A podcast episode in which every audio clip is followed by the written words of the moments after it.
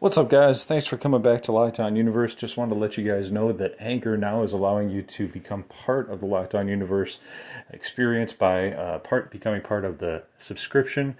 We're only charging $1.99 currently, and we want you to be part of the experience. We're going to offer unheard of whistleblower testimony, as well as government insider information, as well as folks who have undergone hypnotic regression and told us their story. So please tune into that if you are interested for deeper cuts and deeper information. Please consider being part of the subscription. It's only $1.99 and it's definitely worth it. So join in. Let's get to the show.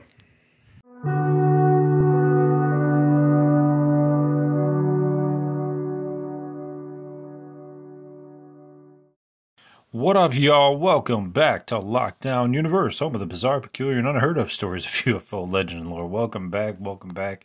Happy to be back. Hopefully, you guys are doing well and taking care of yourselves. It is a Tuesday here in America. Hopefully, uh, you guys are doing well and trying to get through this week.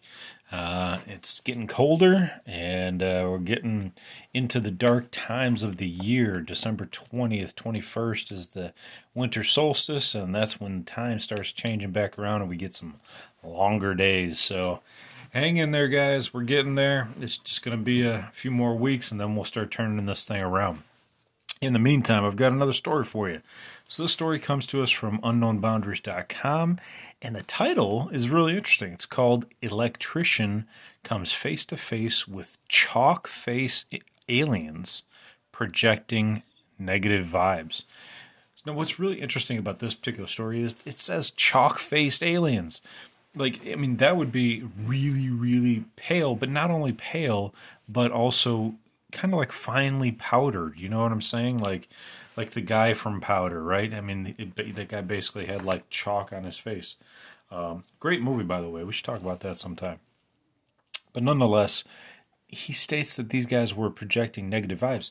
That's really interesting to me because why? Well, how many alien stories or alien engagements, or alien abductions have really projected a negative vibe? Not that many that I remember of. Maybe you can.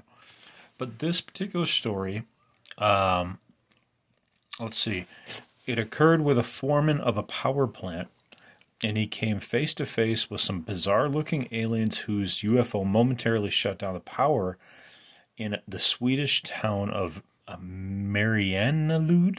Mariannalud? Mariannalund. Um, so this is also cool because it's a story about Sweden, you know. I think in the US we're just so inundated with stories from the U.S. that we really have to do a little bit of research to get outside of the U.S. and try to look at other news sources, other news publications, outlets to try to find new information because the U.S. just really has a lockdown typically uh, through Google on any access to really any UFO alien engagement. So this is really good here.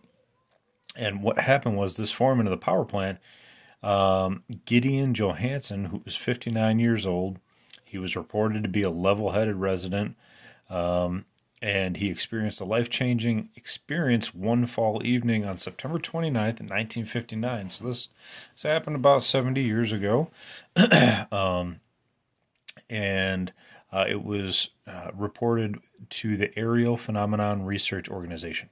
Okay, so they say that there was he had a black well, there was a blackout to the town.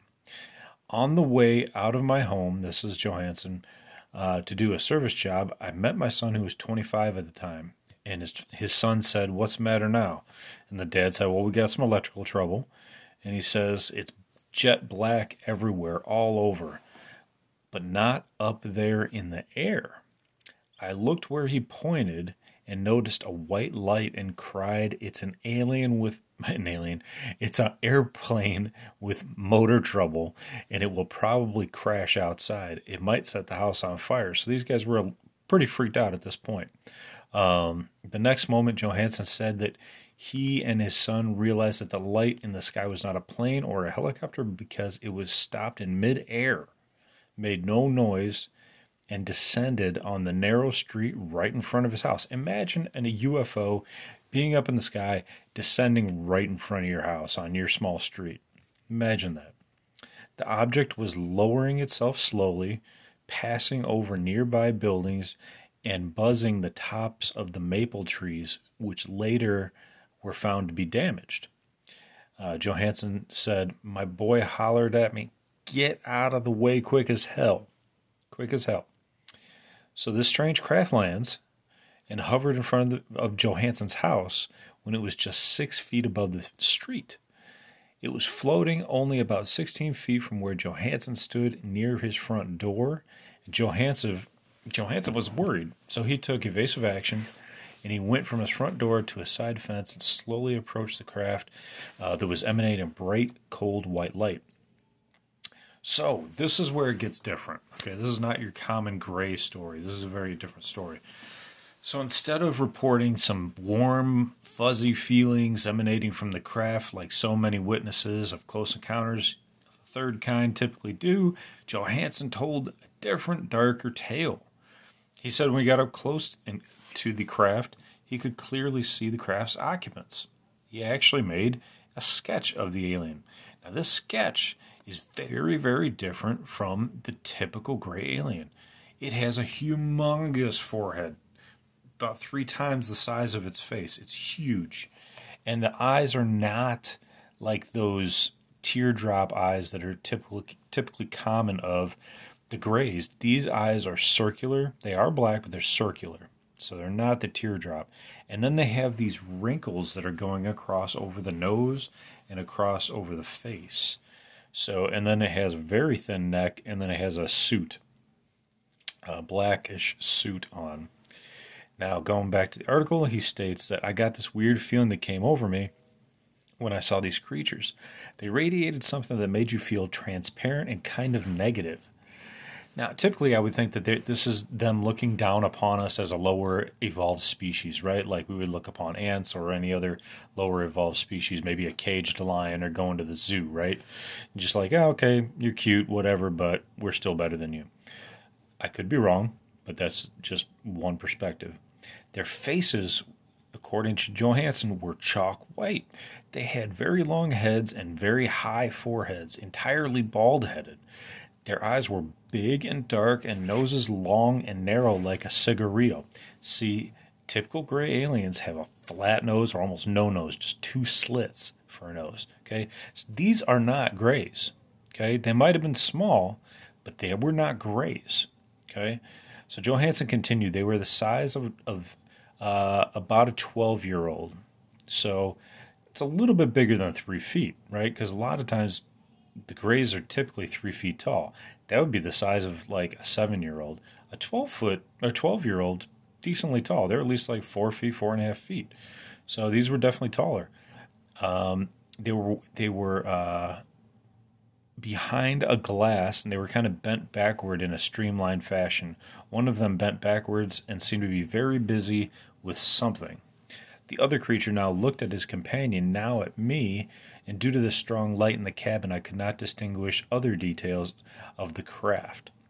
It must have been a small one to get down and fit in such a narrow street like his. So, then, as suddenly as the craft and its occupants appeared, the lights in the craft went out and shot instantaneously up into the sky, disappearing as a small speck into the horizon. That's really interesting.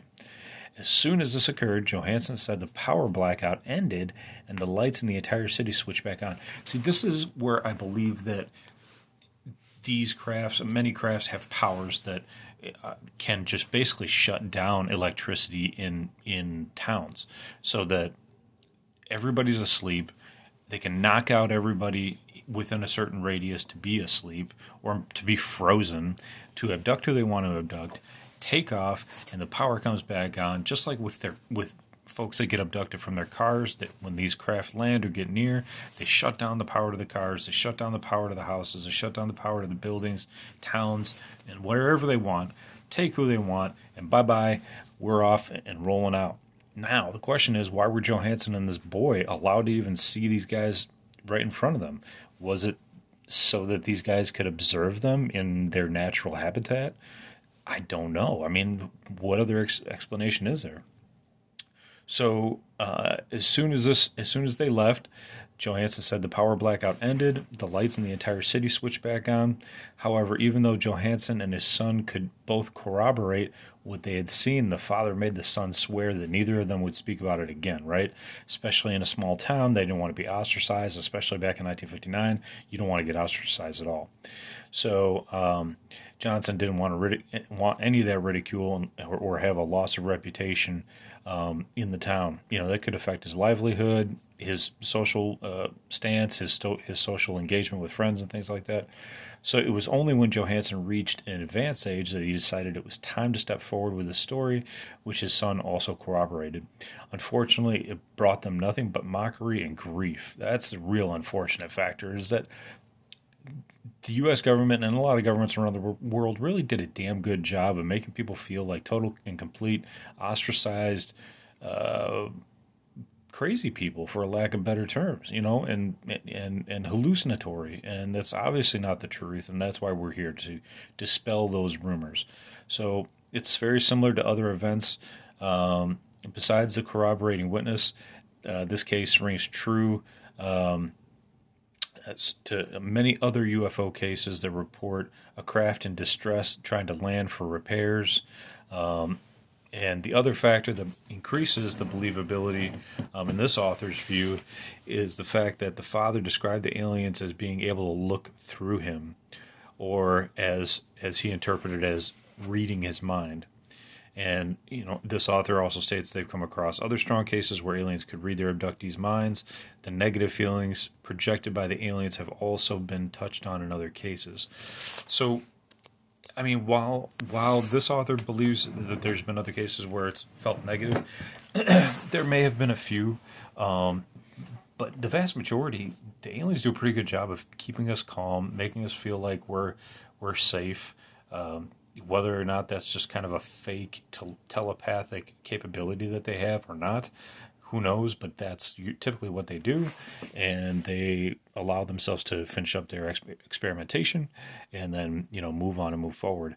But this is a really interesting article, I, and I love artwork. Anytime I can see a witness sketch of an alien, man, that's great. That's exactly what we want to see. We want to see what people have seen, and to see if it coincides with other um, other abduction events. So this alien totally different than anything I've ever seen. Go ahead and take a look at it. Uh, let me see if I can pull up the article again just to try to give you a little bit more detail on the actual um, website. It's unknownboundaries.com. And let me see if I can go forward in the article to see exactly what it's called. Well, I think if you type in the title that I described. Um, electrician comes face to face with chalk faced aliens projecting negative vibes. It was posted on June 7th, 2021, uh, by Chet Dembeck. So go ahead and look it up. Really interesting, but the picture is really fascinating too. Um, maybe I can post it uh, in uh, in my post as well. Uh, fascinating, really good story. Check it out. Uh, see what you think. See if you think these guys are great. See if you think they're different. Why would they be projecting a negative vibe? Why not a positive vibe? Or were they merely just looking through and reading his mind and he felt inept and below them? That's very possible, especially in engaging with uh, a higher being. You know, to feel inept, to feel lesser than, uh, less evolved than these folks. I mean, the size of this head that that's drawn in this picture would clearly indicate that the brain capacity, the what they call the brain pan, the brain size, is enormous uh, for such a small creature. And you know, when you have that much mass, uh, it increases your capability. It increases your uh, your intelligence level. It increases what you're able to do. Maybe telekinetically, maybe telepathically you know, and, and so on and so forth. I mean, just imagine if you could harness some sort of telekinetic capabilities and harness some tel- telepathic capabilities, how far, you know, our species could go or could be ended by the negative forces that we have on this planet as well. But nonetheless, go check out this article. I hope you guys are taking care of your physical health, your spiritual health, your emotional health, do something that makes you feel happy, do something that makes you feel good. Uh, follow your dreams, follow your passions, whatever they are. And as always, continue to question the universe around you. Till next time, guys, take care and Lockdown Universe out.